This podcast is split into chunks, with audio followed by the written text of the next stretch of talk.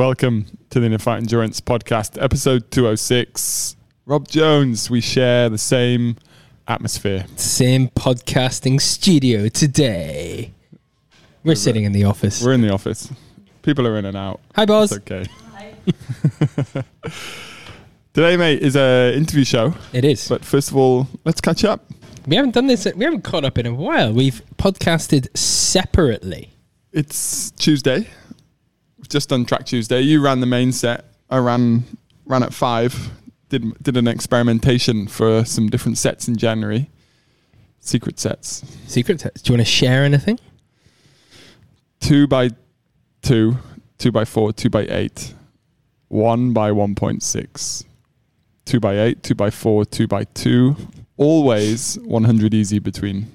Ah, I saw you. I saw you running easy between reps. Oh, nearly dropped my laptop. But I wondered what you're doing. I was like, he's not doing the main set. And I was looking at the distances. I was trying to figure it out, but I couldn't work out what you were doing. Yeah, It's almost the reverse of what we did today. Then close. Close. Mm. Yeah, it's nice running at that time when you're when you feel up for it. The security guy was like, "Do you want the lights on?" I was like, "Nah, I don't." COP 28, save the planet. Save the planet. There you go. Yeah, mate. What else has been going on? You've been doing a lot of mountain biking I have. Yes. for your marathon. Yep. We tried to get into Oman.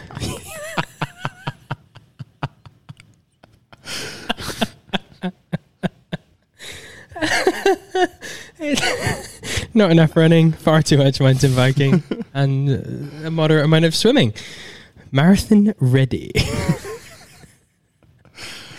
Yeah, you've been. Well, you tried to. You did go to Oman. We did. We went to Oman once, and that worked out. That that Marcus wrote a very good article on it. Actually, I couldn't have written it any better. It was it was hands down the hardest climb I think I've ever done on a bike. Mm. It's it was relentless. Jebel Shams. Jebel Shams, yeah. And I just kept thinking to myself, these the guys that ride this in the uh, what are those races called? Where Biking man. the biking man. They do a thousand k and they hit that climb 250k into their race Yeah, yeah, on gravel bikes, probably. yeah. It is. Yeah, but I still thinking, Christ, it's it's a tough, tough climb. But they've probably trained for it. Mm, well, true. Probably, right? To be honest. I hope so. Um, yeah, it's tough. I'm actually going to head there next week Yeah, on a on a solo mission. it's a very good climb. 20, 23k, what about 1600 meters up? Mm. Yeah. camp at the top, altitude, 2,000 meters. Yeah. Apparently, it's quite warm up there, so I won't be taking a coat. Hat is needed. I'll take a hat. I'll take trousers, a coat, a fire. I'll light a fire in Dubai and just drive it with me all the way over. um, yeah, you've been you've been busy out there. The there's so much happening here at the moment. I. I think, to be honest, that's why it's quite nice to go because there's so much happening. You can get sucked up and caught up with everything. So it was quite nice to go away and just mountain bike and not think about things. Yeah, and Heidi and uh, Hannah have been in the UK. They've been away. They come back tonight. So I'm on shopping, cleaning, Cleaning, washing, change the bed sheets. Oh, yeah. all the usual stuff that you've got to do. everything. Throw away the tinnies. Clean the bins. Yeah, Nice. de-sk- de-skill the bath. All that crap. We've got a Abu Dhabi Marathon coming up this weekend. Mm. Shout out to AB who's heading down there for a little bit of a redemption running. I hear. Shit. Who else we got? We've got Craig doing it. We have um, t- t- Ian running it as well. Nice. It's quite a few, quite Yeah. a few guys going down. And then it's only three weeks till Dubai Marathon. Three weeks to Dubai. Yeah, and then actually, the season is absolutely hectic. From after, like, I think it feels like Abu Dhabi Marathon kicks the season off. Well, yeah. We normally have a rat camp to kick off the year, but this year, because Dubai Marathon's on the 7th, we won't have it in January because then, yeah, it's Dubai Marathon, then it's something else the next weekend, RAK triathlon, I think. Yep. Then, then- after that, it's, is it DCS, Dubai's Creek Striders coming There's up? Bur- Burj to Burj, then Creek to Burj, Creek Striders. Striders. Then we're into February. That's when we will put on a rat camp. Yeah, there is a HYROX event on. There is bike, uh, not biking man. There's Xterra, Ex- start of March. That start of March, but there's uh, 70.3 Muscat Marathon. in Feb. It's jammers, as well as Uh, all the super sports events. Yeah, there was literally something every weekend, all the way up to the end of March, I think. Mm-hmm. Um, but yeah, it's lots happening, which is great for us. But it's like you said, sometimes quite nice to take yourself off to a foreign country, sleep on top of a mountain, and ride your mountain bike for longer than you had any idea you were going to. exactly. all underfueled because all you've had is steak. How no, much carbs and steak? no carbs. no carbs and steak. you try and sprinkle some MSG on there and hope for the best. We also have uh, a special Trackmas edition. Yeah, this was your idea. Uh, yes. So every year we do a Christmas. The gym does Christmas workouts. These do them every well, they do them every week. You know, like a twelve days of Christmas style. So you do one rep, and they do two reps, one reps, three rep, two rep, one rep, four three two one, five four three two one, etc. Like the twelve days of Christmas song. And every year we've done a track session, but we, for obvious reasons, we start at twelve hundred meters and work our way down Yeah. you came up with a great idea of trying to build the full 12 days of Christmas track workout, Yes. and we're going to run it. Yes. I have a very special week coming up. I, so today I did track. Tomorrow we'll do Walker Wednesday ride. Thursday we'll ride long. Friday, I'm going for the Jebel Yanis King of the Mountain, Jebel Yanis is. The climb we did together the other week. I was no, I was hoping you'd explain it to what. Ah, people. sorry. the back of Jebel Jace. I know where it is. back of Jebel Jais, there's a, a mountain bike climb that's it's uh, over just over a thousand meters in about 20 20k, I think. Yeah. And uh, I know what the KOM is, and I reckon on a very very good day with some tailwind and two coffees, I reckon I can have a crack. Hit those inside corners. So I'm going for that. Then Saturday, you're going to ride with the group, normal group ride. Sunday, Masfout race, mountain bike race in Masfout, which is near to Hatta. Yep. We'll head over there. Then I'll drive straight to Oman, camp on top of Jebel Shams. Monday morning, ride my bike down Jebel Shams mountain and go see the Ugandan man who will make me a coffee down in, I can't remember the name of the town now, Uh, Al Hamra. Alhambra. Yeah. Have some more caffeine and then gas myself up your favorite climb for however long that will take. And then drive back to Dubai, get some kip, and then run Ultra Trackmas Tuesday morning. And Wednesday, I will sign off everything for a week. So the ultra Trackmas ultra Trackmas workout we figured out if we do the full session it's going to be just over 36k. It's going to be beautiful. So around three hours and seven minutes I've scheduled in of running. Yeah. I didn't, uh, my first meeting Tuesday is going to be at 9 a.m. So the pressure's on. You're gonna have to run it quick then. I have to start at 5, I think. Okay. Yeah. Right. Yeah. Do a break to warm the guys up and then Actually I'm on track. You can just keep running. you're on track, are you? I'm on track. Let's give it to Yeah. Skinny Okay. because he's been away Well yeah, we'll give it to skinny. running 233s in Valencia. Let's talk about Valencia. We haven't mentioned have we mentioned Valencia? Maybe last week I did. Okay. I don't know though. That was cool though. I have a question for you. People that are training over the holiday season but have big races coming up in January, February, what should they do anything differently? Because they're going to be drinking probably a bit more, they're going to be eating a bit more. Should they change anything up? You'll have to listen to next week's show. Okay. Thank you. What a setup. What a setup. Next week, we will talk all things training through the holidays. How to get away with drinking and eating. No, no, no, no, no. no, no. You can't get away with it. But you, I think your mindset has to change a little bit. You have to understand what you want from the holiday period, what you want post holiday period, and what your goals look like. So we will go through that next week. And I think, well, how many Christmas periods have you coached through now?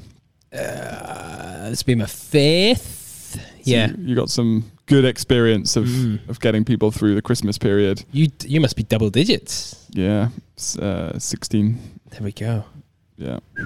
But it's changed for me over the years, I think. I used to think non-stop. Christmas Day. If you Don't really spoil want it. it. Don't spoil it. Well, Now we'll save it for next week. maybe change my mind with certain goals. Yeah, we'll we'll do that show next week, and then we'll take a break. We'll take a break until we get into January, and then obviously we've just announced the race. What's happening race wise? It's going to be so many things to talk about. yeah, we've already mate. got guests booked in for the 2024 season as well, don't we? It's going to be a good year. I'm going to ask you one question before we get into your interview Mm. with Kaz. Because we're taking a break after next week, you have to listen to next week's show. But then there's going to be a couple of weeks no no podcast from us. What other podcasts do you listen to? Ooh, the one I like listening to at the minute. I like if I want to go something really nerdy. I quite like sticking on the Huberman Lab podcast. Oh yeah, Um, if I like something generally a little bit zenny, I do go with Rich Roll quite Mm. often. Marcus's hero. Really hits him. Sometimes uh, if I want to go, if I'm thinking about CrossFit, then I'll listen to. Rich Froning breathe What is the CrossFit one I listen to called? I actually know the name of it. like AMRAP or something. Uh, let me pull it up right Uh, now. Skin on your hands is not needed. Chasing Excellence. Oh, there you go. Um, who else do I listen to? I can tell you right now. I listen to the Triathlon Hour. I sometimes listen to Modern Wisdom. I like Trail Runner Nation, Yeah, Finding Mastery. yeah. Uh, the Finding mastery is good. On Coaching with Magness and Marcus. And then rarely I listen to uh, Diary of a CEO. Oh yeah, Rarely. rarely. As much of the guys he have on, he has on talk a load of nonsense. Mm. And I don't like how he believes everything they say. If we, if we were to start a CrossFit podcast, we'd call it uh, Skinless Palms. So, coin that now. We can save it. We'll, we'll, we'll- Good, right, mate. What's Oh the interview?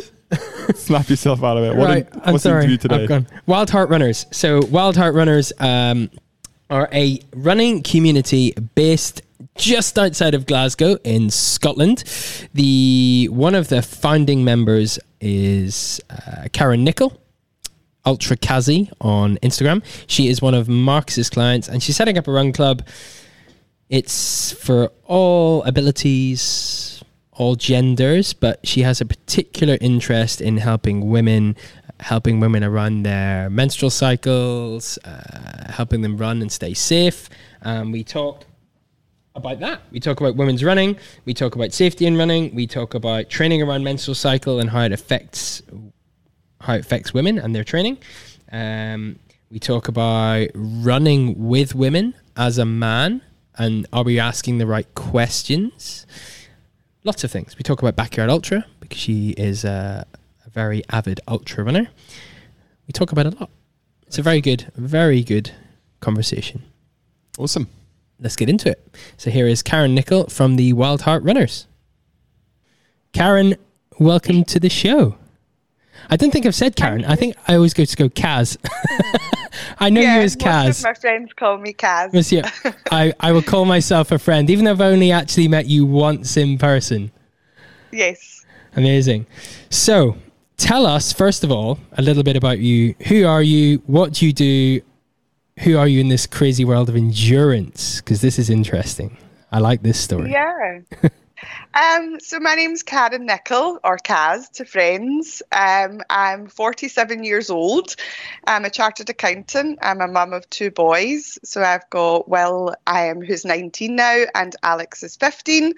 Um, I started running after Alex was born to lose the baby weight. Um, we're nearly there, Rob. We're about 15 years in and we're just getting rid of the last few pounds. So it's been a long process. Um, yeah, and I discovered ultra running quite early into my sort of running journey and just completely fell in love with trail running and the longer distances. And yeah, entered a couple of ultras and realized that that was most definitely a way of life for me. Um, it became much more than just running to lose the baby weight. You know, it became social life, community, what I love to do with my weekends. And yeah, once you hear about different ultras, the bigger and more crazier events come onto your radar. And yeah, it just sort of kick-started a process of being involved in endurance running, which I love. What was your draw to ultra running straight away versus start, starting small, if you like? I say small, but starting with the shorter distances and then building mm. up. What what was it about the ultra running and doing? Well, eventually we get to this, but backyard ultras that have drawn you in. What is it about yeah. that that was different to you? Yeah, I did do a couple of um, smaller races first. I joined our local running club um, and I did some sort of 5Ks, 10Ks. Um, I did a marathon as well. And at the running club one night, I had um, noticed a magazine that talked about an event called the Devil of the Highlands. And the Devil of the Highlands is an ultra um, in Scotland. It's on an iconic route called the West Highland Way. Mm-hmm.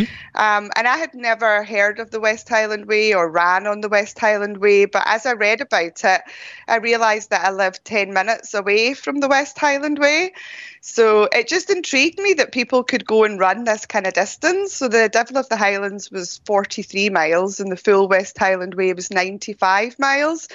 Um, and I just became completely intrigued that the, the body could do that. You know, it could allow you to go and run for that amount of time. So one day when the boys were younger, I dropped them at school and I decided to sort of pull up my big girl pants and head up onto the West Highland Way myself, filled with all these fears, you know, that I was going to be abducted on the trail and I was going to be um, attacked by Highland cows and all these ridiculous fears that I had in my head because I had only ran on the road before, so I wasn't comfortable at all going onto the trail. But yeah, I decided to go and I instantly fell in love with the West Highland Way. I just loved the free out on the trail, um, that different type of running. You know, the scenery here in Scotland is beautiful. Yeah. So, yeah, I just instantly fell in love with it. And I did the Devil of the Highlands race and I did quite well in it. And then I thought, mm, maybe I found something that I could be okay at. And then I ran the full West Highland Way and I just absolutely loved the experience. And yeah, then I started to think, oh, how far really could I go? And got into the crazy world of backyard ultras. So yeah, it was falling in love with the trail and just being out there for a longer period of time that was the real draw. The is it there's a big difference, I think, between running something like the West Highland Way or running trail, like a point to point trail race, is so incredibly different from running backyard ultra. And we're, mm. I think maybe we should talk about your backyard ultra achievements just in a second, but because they're quite staggering in themselves. You have some records, I believe. But oh, thank you. What it's very different running point to point to running in circles on the same course every hour on the hour. How do you find the adjustment between doing something that's so long and straight versus so circular? it is probably the best yeah, way to describe it. Yeah after the West Highland Way race, I did a local 24 hour trail event. Um, it was called Glenmore 24. So, although it was a looped course, it was still on a trail. So, it was really lovely. And it was something quite different that I wanted to try yeah. and see how far I could go in 24 hours. Um, and again, that went quite well. And I liked the, the thought of being on a loop. You know, my kids were still not that old then and they would come to races with me. Um, I went through a divorce, so I was a single mum for a while. So the boys would come along and being on a loop for me was good because it means I could get back and just check mm. in on everybody, you know, like that mum thing would check, uh, kick in and I would be like, are the boys okay? Is everybody happy? And then I would go back out again for another loop. So yeah, it just suited the stage of life that I was on and I just enjoyed running loops and then I did a couple couple of track races. So I did six hours on the track.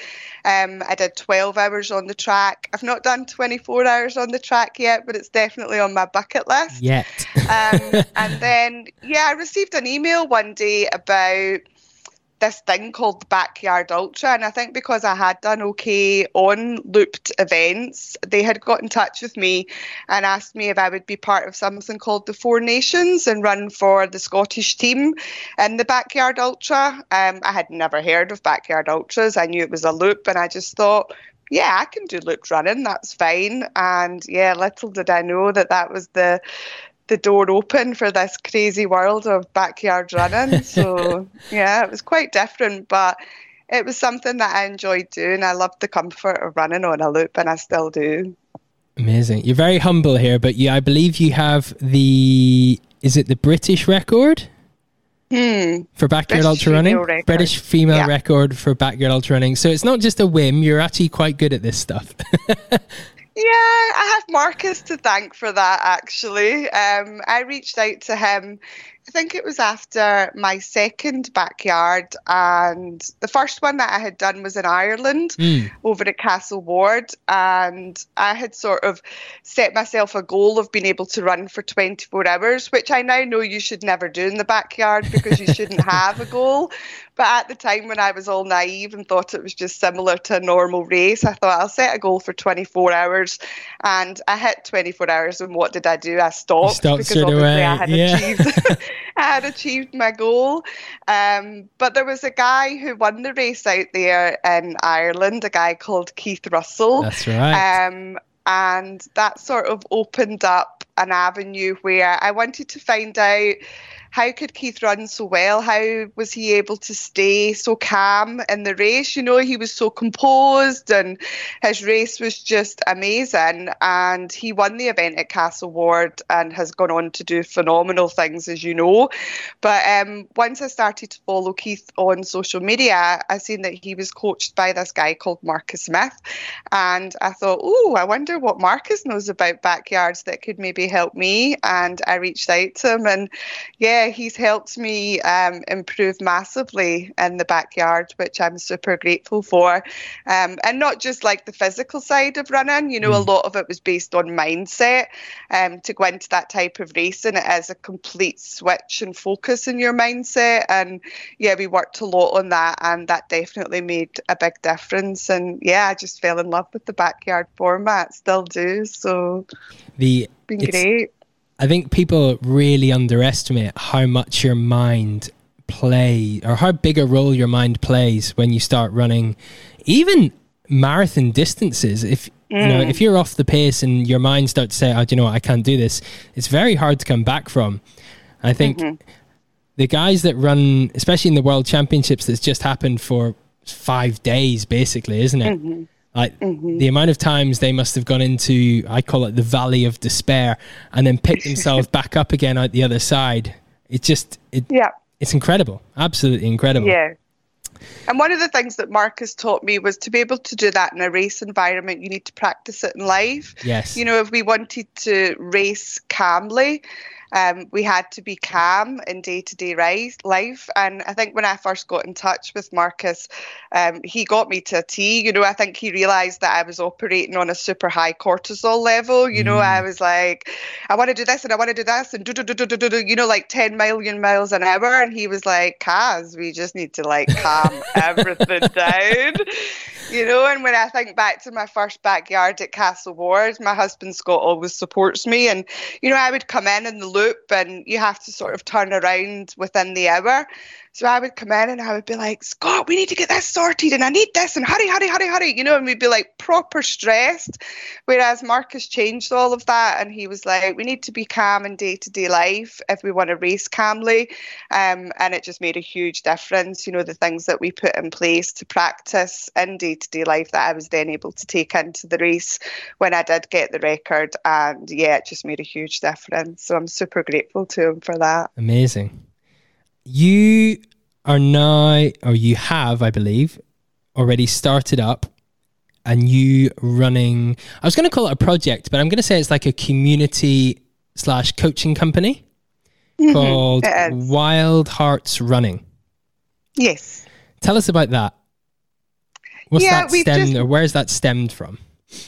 Yeah, we've just recently launched actually Wild Heart Runners, and you're completely right. It is a coaching and community based business. Um, we coach both male and female athletes and welcome both into our community. Um, it's my friend Debbie and I that set it up, but we have a real passion about supporting female athletes specifically. Um, through my involvement in the backyard, it became quite apparent to me that there was a very small proportion of females that operated at the sort of top end of backyard running. Um, so, for example, when the UK team was selected for the World Championship satellite competition, um, it was 15 men that were on the UK team and there were no females. Um, so I had just missed out on a spot because I hadn't ranked as highly up as the, the 15 top performing males. Yeah. And I sort of reached out to the organisers to say, look, is the selection process fair here? Because obviously males and females are different, and all other races recognise that difference and do have separate categories, but the backyard didn't. Um, and I got a reply back to say, well, there's no difference between male and female performance in the backyard because speed and strength and endurance are not as important because mm-hmm. you just need to get around that loop in an hour. Um, I strongly disagreed with that, and I wrote back to say that I strongly disagreed with it. But it also sort of kick-started a process where I wanted to learn more. You know, I did know that male and female athletes were different, but it kick-started this real desire to understand it better. So I did some qualifications. So I did my ultra coaching qualification and I did a couple of female specific qualifications to understand the female body and how we need to train differently males. Um, and also being a woman of a certain age, I did a course on menopause and how menopause and perimenopause can impact on female athletes as well. And the more knowledge that I gained, um, the more I wanted to share it with people, you know, because at 47 years old, I didn't fully understand my hormones and how they impacted day to day life in my training. But from doing the learning and the courses, I did start to understand it. And I thought, you know, there's a big gap in the market here. There's a lot of females that probably don't fully understand their biology and don't use it to work in their favour when they're training. Um, and that was a big driving force behind Wild Heart Runners. You know, we wanted to create this environment where we could empower women to improve their performance by understanding their biology, knowing how they should train differently, um, training around their cycle and tracking symptoms. You know, there was loads of things that we could do to overcome some of the barriers that maybe do prevent females from training or competing. And, you know, it wasn't just hormonal barriers. We started to understand when we were working with females that there's loads of barriers, you know, like safety is a big issue as well. It really surprised me that some of the females that we worked with didn't feel comfortable running on the trail on their own. You know, mm. they wouldn't go on a secluded train trail to do their training run. And that really sort of was restricting their ability to train. Um, time constraints were a huge barrier as well. You know, lots of females are busy working mums and they try and sort of juggle everything in day to day life with their training. And I know that obviously there's some guys that do a great job at that as well. I'm not just saying it's female specific, but I think the lion's share of the childcare and sort of day to day housework does lie with the females. So we've seen that there was lots and lots of barriers that females were trying to overcome. And we wanted to create this community and coaching business that would just give people a place to connect and talk about it and share experiences and see if there are ways that we could help overcome some of these barriers. So yeah, it's been amazing to get the feedback that we've got so far. We've been sort of inundated with inquiries and support. Um, so yeah, I think it's going to be something that's gonna gonna take off, and we're amazing. enjoying spending time on it. So many ways I want to go with this. I'll start with let's start with the female system and how females function first of all, because mm-hmm. I, I think lots of the athletes that I coach, many of many of the female athletes I coach don't even understand their own system. They don't, don't understand yeah. what stage or what phase they are in their menstrual cycle. They don't understand how it affects performance, and purely because they've never been taught. And as yeah. a, if you like, whenever I grew up in school, I was never taught anything about female mm-hmm. reproductive systems or female cycles. Even when mm-hmm. I got my coaching qualification, it was skimmed over as a very mm-hmm. quick module. So if you want to learn about it, you have to actively go away and read around it. Um, Dr. Stacy Sims has great stuff out there at the minute, and we. He's amazing. She uh, she puts on free workshops and uh, seminars and things you can join. It's it's phenomenal. So the information is out there, but people necessarily aren't finding it. So break it down for us very simply. Give us like a, a 101 on the female cycle of a month, when they should perhaps look at training, what it should look like, when's good, when's not good. I know it's very individual, but mm-hmm. can you generalize for us? Yeah, sure. And I think the first thing to say is that most females don't know, you know, and I didn't know either. Um, and we've had that feedback. Like we've had people say to us, I'm really embarrassed to say that I don't understand my cycle. And we're like, don't be embarrassed. You know, we don't understand because we weren't taught. You're completely right. Yeah. And even when I did my ultra running qualification, you're right. There was a tiny little module on it. Um, but there is information out there and that's what we want to share. So and yeah, the, I guess sorry, can, as well, the, if they're, if people are embarrassed to to say that they don't necessarily understand their own cycle, then they're not going to be able mm-hmm. to share that with their coach. Mm-hmm. And most, mm-hmm. I mean, predominantly, I would maybe not so much anymore, but the majority of coaches that I know are men, and then maybe a yep. female athlete doesn't want to share that to their male coach, or maybe they feel uncomfortable yep. talking about it. So I know I like to bring the subject up with my female athletes and say, Great. we will train around your cycle. So we need to know when that is. We can slot it into training peaks. You can put in a P for whatever day you start, and we can figure it out from there. And it'll be very back and forth. It just needs to be yeah. normalized, I guess. 100% and that's what I found out when I did the course. I did a brilliant course with a company called Well HQ and they had done some research that almost 90% of females are impacted by symptoms that impact on their performance during their cycle um, but less than 50% of those females felt comfortable talking about it wow. um, and that was a big driving force for us. You know, we wanted to create that platform where people could discuss it and could say, look, I don't know at all and we could empower them with the knowledge so that they could understand their biology better. So we can basically break the cycle down into two halves. Um, the first half is mainly dominated by our hormone that's called estrogen. Um, and when I talk about the first half of your cycle, that day one is when you start your period. So day one is like the first day of your bleed. So from day one up to say day 14, roughly, I mean, all females are different, and that's why tracking and training peaks is super important. But roughly for the first half of your cycle, estrogen is the hormone that dominates. And estrogen is our hormone that gives us our motivation you know, it gives us our get up and go, it gives us energy, it makes us super confident.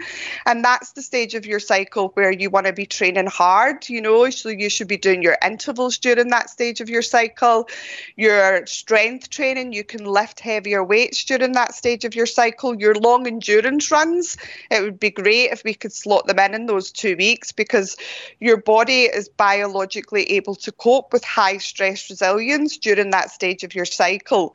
So the first half, estrogen dominates. And then when we go into the second half of your cycle, it's progesterone that takes over. And progesterone is our calming hormone. You know, so that's the one that will say to us, right, we just need to take everything a little bit easier here. And we're definitely not saying don't train because mm. we don't want to have two weeks of our cycle where we don't train. That's just not possible if we want to improve in our running. But we're saying let's adapt things, you know, let's maybe run a little bit easier during that stage of our cycle. Let's lift lighter weights, or maybe let's replace our strength training with some yoga, um, just to sort of try and calm the mind and the body a bit better. Um, and generally just take it a bit easier in the mm-hmm. second half of your cycle. So the first half we kind of call the power phase. It's when we're strong, we're motivated, we've got lots of energy. Um, on day 12, we also get the added bonus of testosterone. So testosterone again gives us increased motivation and energy. It's also a stage of your cycle where it's great to build muscle because it's the only stage of the cycle that the female body gets a boost of testosterone. So from sort of day 12 onwards, we want to be lifting a little bit heavier. You know, we want to be at our peak training. Um, and then we get a sort of drop in hormones between roughly day 16 and 19. Um, again, everybody's different, so tracking is super important to understand it. But during day 16 to 19, we can start to feel, you know, a little bit more tired, got a little bit more fatigue. For me, day 18 is always like my super tough day of my cycle. Um, and I'll pop that on Training Peaks. You know, I'll say to Marcus, Oh, I'm on day 18 today. I really did not feel like doing anything. You know, I'll still go and do something, but I'll maybe cut back a little bit yeah. or I'll let him know that I don't want to do a particular session on that day because it doesn't work with my cycle and we can just adapt it um, to make things happen. So, yeah, it's super important that we start to track. A lot of female athletes don't have a cycle either, so they might not have a bleed for various reasons. Um, and that doesn't mean we can't track. You know, we can still track symptoms, so we can track like how they're feeling on those particular times of the month. And again, that can give us a rough idea of where they maybe are in their cycle. So if you're super tired, lacking motivation, lacking energy, you know, there's not something wrong with you. It's not you being lazy and not wanting to train. There's a biological reason that you feel like that um, because the female body is basically built to reproduce and our whole cycle is built around this concept of trying to reproduce and have a baby and obviously most months that's not happening but the hormones still flow through our cycle with that purpose and we just need to understand those hormones and work a bit better with them. Yeah. Amazing. That's super clear I think everybody yeah, we could, could go on for forever. we could go on for forever, Rob, because I love I love everything that I've learned about it and how powerful it can be as well. You know, to to help your training and just to let people understand what's happening. And I think when we have knowledge, we're definitely empowered to make better decisions with knowledge. So definitely. yeah. What do you think the biggest misconception is for men and women around the female cycle? Um, I think a lot of people overlook that there is a huge difference between men and women. As I say, mm. that was something that I discovered when I started competing in the backyard. You know, it was just this general concept that there is no difference between men and women and they can compete on an even keel in the backyard. And that's most definitely not true, you know, because we do have different hormone levels. We do have smaller hearts, smaller lungs. You know, there is a huge difference between the male and the female body. So I think maybe a lack of understanding. And it's not through blame you know we're not saying like this is anybody's fault. You mentioned that we weren't taught you know like we weren't taught when we were brought up that there are these massive differences between males and females. So it's not about apportion and blame. It's about let's forge out a better future where we can understand it and we can empower females to improve their performance by knowing that they're different and being different's okay you know it's very interesting the the debate about having segregated sporting groups, especially with regards to running, because I think the Backyard Ultra must be the only running competition, if you like, that goes for that long that has that. It's it's one group and everyone's ranked mm-hmm. based on their final performance, irrespective of whether mm-hmm. they're male, female. Um, if you look at all the other professional runs, marathons, mm-hmm. half marathons, there is a male category and a female category. Yeah. Even to the point where they run at different times mm-hmm. in their own groups, but that just doesn't happen in backyard. And I think back to even just the percentage of the female athletes that competed when I went to Greece recently mm. was minuscule in comparison. Yeah. Uh, Camille Herron won that outright, set a new record, but the even just looking through the field, the majority were were men, mm. and I think that's I'm not sure. Is that because there aren't as many female runners in long distance running? In ultra runs, is it just that is still a male dominated sport, and will that change? I I don't know. yeah, know. I think the longer you go, you see a bigger gender gap. You know, we see mm a more equal sort of starting field now on some of the shorter ultras. Um, but the longer the race goes, so you're talking about Spartathlon, you know, that's a long distance, really tough ultra. Um, and when we get into those sort of longer distance, you know, like the spine race, the backyard, we do see a much lower proportion of women competing in those races. Um, you mentioned the world champs for the backyard ultra out at Tennessee. You know, there was Yeah. four females to 71 males that competed out at that event. And I think that really highlighted that there was a huge difference between um, the number of females and males that are performing. Um, some people still argue that there is no difference, but I think you can't argue with math. You know, if you look at that start list, there's four me- four females and there's 71 males on it. So yeah, I think again it highlights the barriers to females. The longer we go in endurance running, then it doesn't lend itself as easily to female athletes as it does to males. And it's not just the hormonal barriers. You know, it's time away from home, it's time away from the family it's confidence as well. You know, mm. like I think a lot of males would maybe enter a race and feel super confident that they would complete it, but a female athlete would need to know that she was able to complete it before she would put herself out there. So, yeah, I think there's loads of barriers that that prevent females from competing in the longer distance stuff. But it's good to see the gender balance is better now at the shorter distance, and it's great to see a lot of um, race directors really taking it on board and encouraging female athletes into their races. Um, in the UK, we have a, an organisation called She Races, and they really focus on how can we encourage more female athletes into running and ultra running. And it's just little things like making sure that they feel secure maybe at night time. So maybe having safety runners that would run with them at night time, um, having female toilets available during races, maybe having admin in the female toilets. You know, sometimes when we put our body under stress, your period can start unexpected during a race. So just the, the fact that they're starting to think about things like that for females and encouraging them into the ultra running community is a big step forward. Um, and that's where we want it to continue to go. Yeah. That's really good. One thing you you mentioned at the start there was safety. Um, Hmm. When I it was interesting when I came back from Greece, Steph asked me a question. Steph, one of our, our female running coaches who runs Ladies Run Club, she asked me a question. Yeah, that's amazing what they do. It's amazing what So you guys good. do out there. And It's what just- Steph does is just the dream. That's what we would love to this- have. I think it's a the brilliant Scottish version of community that. you have. Amazing. Absolutely. She does great stuff. It's amazing. Uh, she asked she asked me a question and I had to really think about the answer and the question was if you've ever run in a race or have you've been out for a run and you've run next to a woman and started talking to her because I mean I'll talk to anyone. I'll just run up mm. beside people and just start chatting. But she said have you ever asked permission to talk to mm-hmm. someone during a race or during a training run? And I thought about it I thought actually I probably haven't. And then it brought up the question well would they feel comfortable to tell you they don't want to run with you? Would they feel comfortable to run with you, given the the safety issues going on at the minute? And there was a there was a big push for it in the UK after I can't remember her name, um, but there was a few women that got that got killed Yeah. uh, whilst out for a run.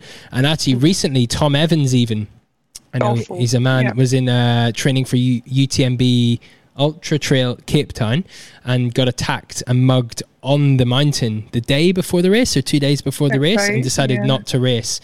But I just thought, actually, I never, I can't think of a time I've said, oh, is it okay to run with you? Do you feel comfortable running with a man? I just always run and talk and don't give it a second thought. Mm-hmm. Yeah, I think so. I mean, that wouldn't bother me. And I think it goes back to the fact that everybody's different. You know, if I was out in a race and you ran up next to me and started chatting to me in the trail in the dark, I would be quite happy. You know, I wouldn't feel concerned about that because you're a runner and I'm a runner and we're out doing the same thing. Yeah. But it does does put some females off for sure. And again, that's something that we've identified through the work that we're doing with Wild Heart Runners is that everybody does feel different about it. Um, and some people would be really concerned if a male started running next to them, you know. And we've had examples of where females have tried to sort of lose the guy, you know, like deliberately stopped for the toilet or stopped to tie their shoelace, you know, and this person just stays with them and they feel super uncomfortable about that. Yeah. And that's no one's fault, you know, like as you're saying, you wouldn't think anything wrong of that, but it's just, again, it's communicating it better, isn't it? It's Yeah. just being able to turn around and say, I would much rather run on my own, you know, and empowering females to know that that's okay to say that. You know, if you want to be on your own, you want to be on your own, and it's okay to let people know. But I think, again, just opening up the conversation so that males do know that it's something maybe just to consider, like just to consider given that that voice and that choice is it okay that I run next to you or would you rather you would you rather be on your own so yeah quite often the women that I'm running with are faster than me anyway. So they can they can shoot off or I don't last very long before they've run yeah. off into the distance yeah. and I'm just left in a pack of dust behind. yeah. So but it did amaze us when we found out that some females are just literally terrified to be on yeah. the trail, and um, that's a big thing that we want to. That's a big barrier that we want to overcome with the community. You know, so we want to be able to organise group runs and get females together. As I said, what Steph does with Ladies Run Club out there is just brilliant. I love being able to follow that on social media, um, and we're looking to bring people together. We've organised our first social run in Luss um, in a couple of weeks' time, and we've got 55 people that have signed up for wow. it. You know, to go up one of the hills in Luss, um, somewhere that probably a lot of people wouldn't feel comfortable doing it on their own. So let's go together. You know, and it's not just for females; it's open to everybody to come along in that group run. Um, and we're hoping that we can start to give people a bit more confidence that they can say that they can go and do stuff like this, and maybe just give them the connection that they can meet up with people and do it more often. Yeah. I have a question for you, maybe a controversial question. Do you think the fear of running alone on trails, do you think it's irrational or do you feel that it's where do you think it comes from? Because probably where you're out running in Luss, I know where that is in Loch Lomond. Uh, it's about 45 minutes north of Glasgow. Mm-hmm. You could go out there and maybe nine times out of 10 not see another soul. Mm-hmm. It's beautiful. Mm-hmm. But you could run in the streets of Glasgow and you're probably yep. far more likely to encounter whoops and cheers and people heckling you rather, you know, yeah. than Yeah, you're completely right. And yeah, I think it's a it's an understandable fear. You know, we need to be empathetic to it. If people feel that way, they feel that way, and we can't change the way that they feel. But what we can hopefully do is give them confidence that if they go out with a group of people, you know, we could take them up that hill and we could show them, like you've just said, you know, this is a really safe place for mm. you to be and for you to run. Um, and like right at the beginning, when we chatting and I said I went on to the West Highland Way on my own for the first time, I was genuinely terrified. You know, I don't know where that came from, but the thought of going out on a secluded trail, um, what always sort of goes through my head, I'm better now, but it's always like, I'm a mum with responsibilities. You know, I've got two boys that rely on me, so I'm not going to put myself in danger because there's no way I want to risk not being around for my kids or not even getting back on time. You know, like not anything as extreme as getting abducted or yeah. um, battered by a Highland cow, you know, but like what if I get lost and I'm not back for the school run in time? So yeah. maybe I'll just decide to, to run in the tarmac instead because it's safer. So yeah, I think we just have understanding understandable fears. And if we can help people overcome those fears by letting them see that running on the trail and running in the hills is safe um, and that there's precautions that you can take to make sure that you do run somewhere where you will be okay on your own. And if you don't feel okay on your own, then let's bring together this community of people where we can hook up and do it together. But yeah, you're right. Running in the streets can be more scary. You know, I did a, a backyard simulation training weekend where I had to stop at, I think it was two in the morning because there was a fight that broke out and there was police around everywhere, you know, in our sort of local area. And I just did not feel comfortable being out there as a female on my own when I could hear police sirens and I knew that there was something untoward happening. And rational me, when I now look back at it, I think well, if there's a fight going on, they're not going to come after a perimenopausal 47 year old ultra runner. You know, they're not interested in me at all. But in that moment, when there was sirens and there was fear, you know, I didn't want to put myself in that situation. So, I came home and I flight, stopped my right? run. Yeah, absolutely. Mm-hmm. Yeah.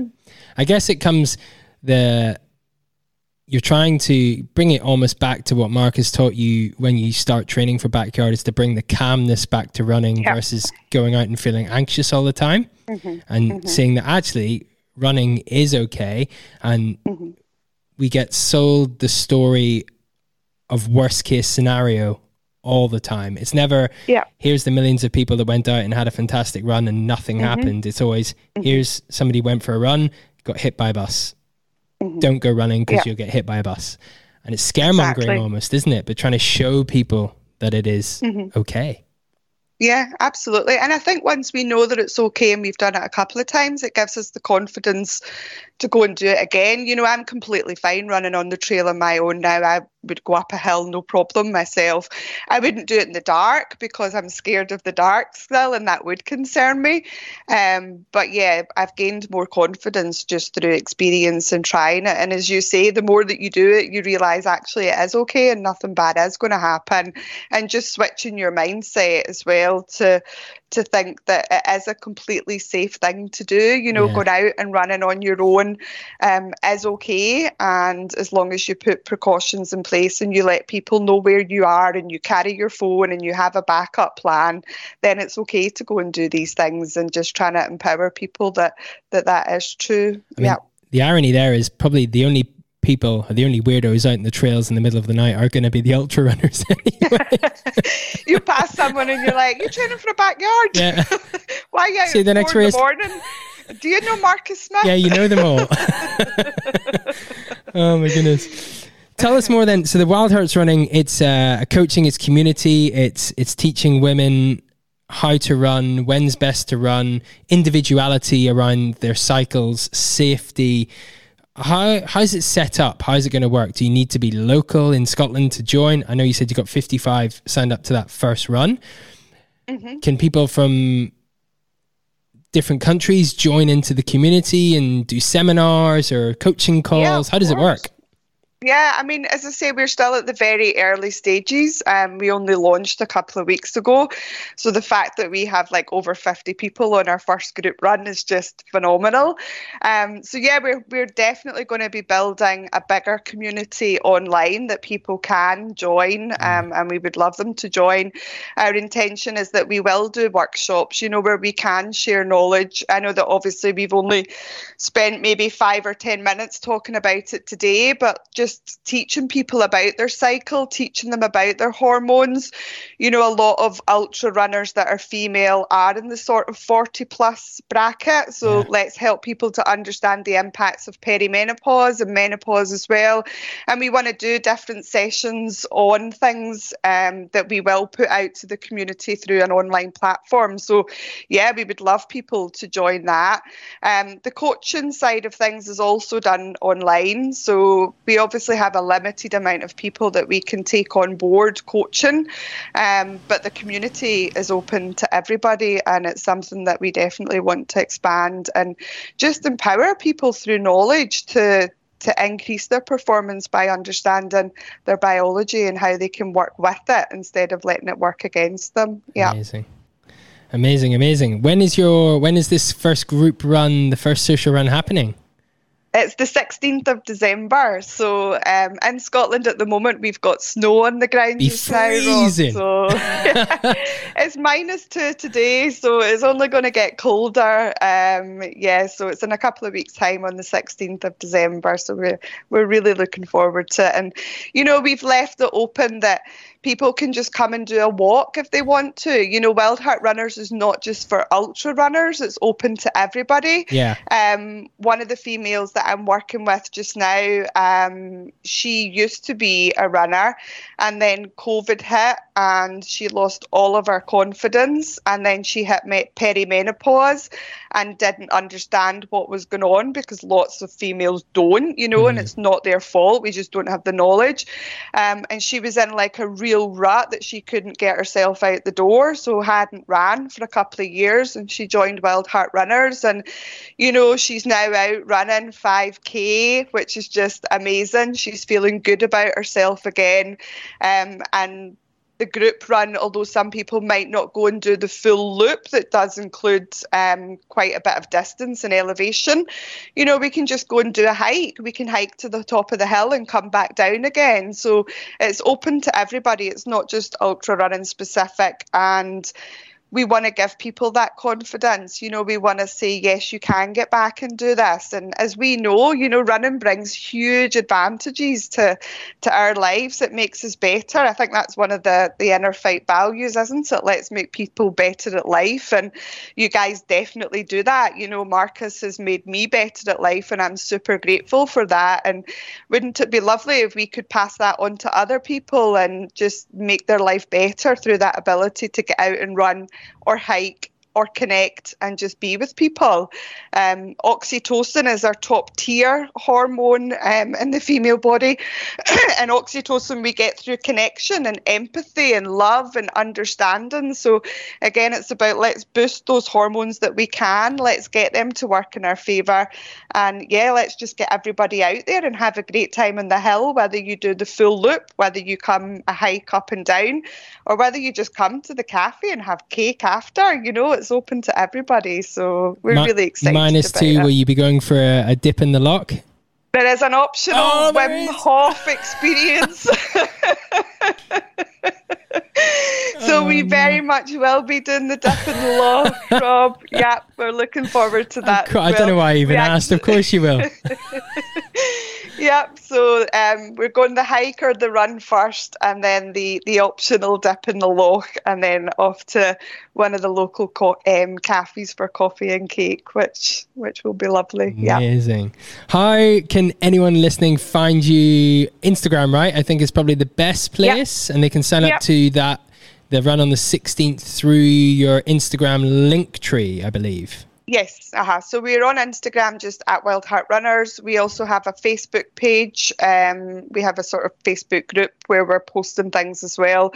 Um, again, it's just Wild Heart Runners. And yeah, we have an email address as well if anybody wants to connect privately, you know, if there's something yeah. specific, like maybe somebody's listened to this and said, God, I've hit perimenopause and I feel awful. Can you help me? Absolutely. Get in touch. You know, the more knowledge that we can give out to people and the more that we can make um, that experience more bearable, then yeah, get in touch with us. So Instagram, email, um, Facebook, just reach out in any way that you can. Amazing. I think it's huge that the way you've I know we only spent a short period of time on it there, but the way you break down or broke down the cycle there very, very simply, I think there'd be mm. lots of men listening to this and lots of women maybe that I thought mm-hmm. I didn't like that was that's so simple. Like the 1st mm-hmm. first half I can train a little bit harder. The second half I ease off a little bit. And mm-hmm. that's even the basics like that. Knowing that is huge for lots of people. Yeah, many won't know. It that. has. It's been great. Yeah, it's been really great. And we again, we've had guys who've got in touch with us through private message on Instagram, and they've been like, "I'm really embarrassed to say I didn't know that, and I've never mm. understood that, and I have a wife that runs." And we're like, "Look, don't be embarrassed because we didn't know either, and we're females. It's our body, you know. But if we can help you understand, and we see it with the girls that we're coaching, you know." that they'll write comments on their training peaks. Oh, I felt great today, and those intervals felt amazing, you know. And I look down and I see, right, what day they're cycle on, and I'm like, okay, it's day 12. That's why it feels amazing. Um, and we can just reply back to them and say that, look, this is your biology working in your favour. And please remember this when you get to day 25 and the run doesn't feel good, it's not you and it's not your performance. You know, there's mm. nothing that you've done in training that's made you a poorer runner because sometimes that's what we think, don't we? We just blame ourselves and we think, well, I was rubbish today. But, you know, it's not that. It's now because your hormones have switched and that's why you're not feeling as great. Um, and just allowing people to understand that has made a big difference on the way that they're approaching training and the way that they think about it as well. And if we can if we can increase that knowledge for more and more people, then great. It's just going to make such a big difference for the way that we perform in sport and also in life as well, Rob. You know, like if we are married and we have a husband, let's just talk to them about it. You know, Scott, my husband, and I, we do that now. I'll say to him, darling, I'm on day 18 and I'm completely wiped here. And he'll be like, okay, just go to your bed. And sometimes I crawl into bed at half seven at night because that's just what I need to do in that moment. Um, and I know that in a couple of days' time that'll pass, you know, mm. and I'll feel much better. But just opening up that communication um, makes it a lot easier in life and not just in sport as well. Yeah. Definitely. Only good things can happen from sharing more.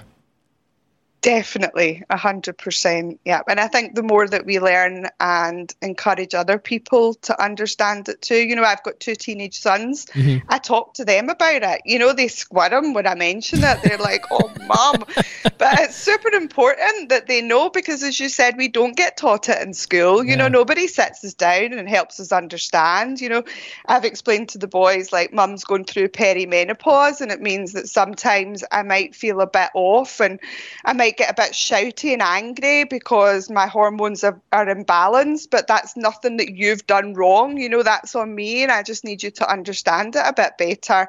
Um, and I think if they can learn that, then that's just going to set them up better for life. You know, when they meet someone and they have someone in their life that's going through changes, if they know about it because I've taught them, then surely that can only add to to life. So yeah, it's super important to to talk about it.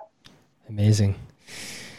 Karen, thank you very much for your time. I think you're doing incredible things over there. And oh, I can't wait to see how many of these 55 runners go for a dip with you in Loch Lomond on this first run. I mean, no, uh-huh. incredible. Getting 55 people to, to a first session, it, it can only grow from there. You'll yeah. be you'll have a huge community before you know it yeah, we're looking forward to it. And I think the cold water thing's really taken off here as well. I mean, there's lots of benefits that cold water brings to your body too. So yeah, we're hoping that lots of people do brave it. I might be there in my wetsuit, mind you, and my gloves. And no, my, no, no, no, no, boots, but I'll be there. not a chance. You're not getting. A, you have to go in your running clothes, straight in, straight out. Get the dry yeah. robe on, and then in for a coffee. That's how it's done. Yeah. Yeah, speak we'll to uh, speak to Simon at Inner Fight Endurance Ireland. He'll tell you all about that. Oh, really? Is he the good person they, Well, they, li- they live the down knowledge. in Greystones, right on the coast, so they go in for dips uh-huh. after every run. Yeah. Yeah. Amazing. Brilliant. Thank you very much for your time. We look forward to watching the Wild Heart running community grow and grow. And Thank you. no doubt we'll have you on again to talk more about females, female athletes, female running, body positivity, cycles, everything. Yeah.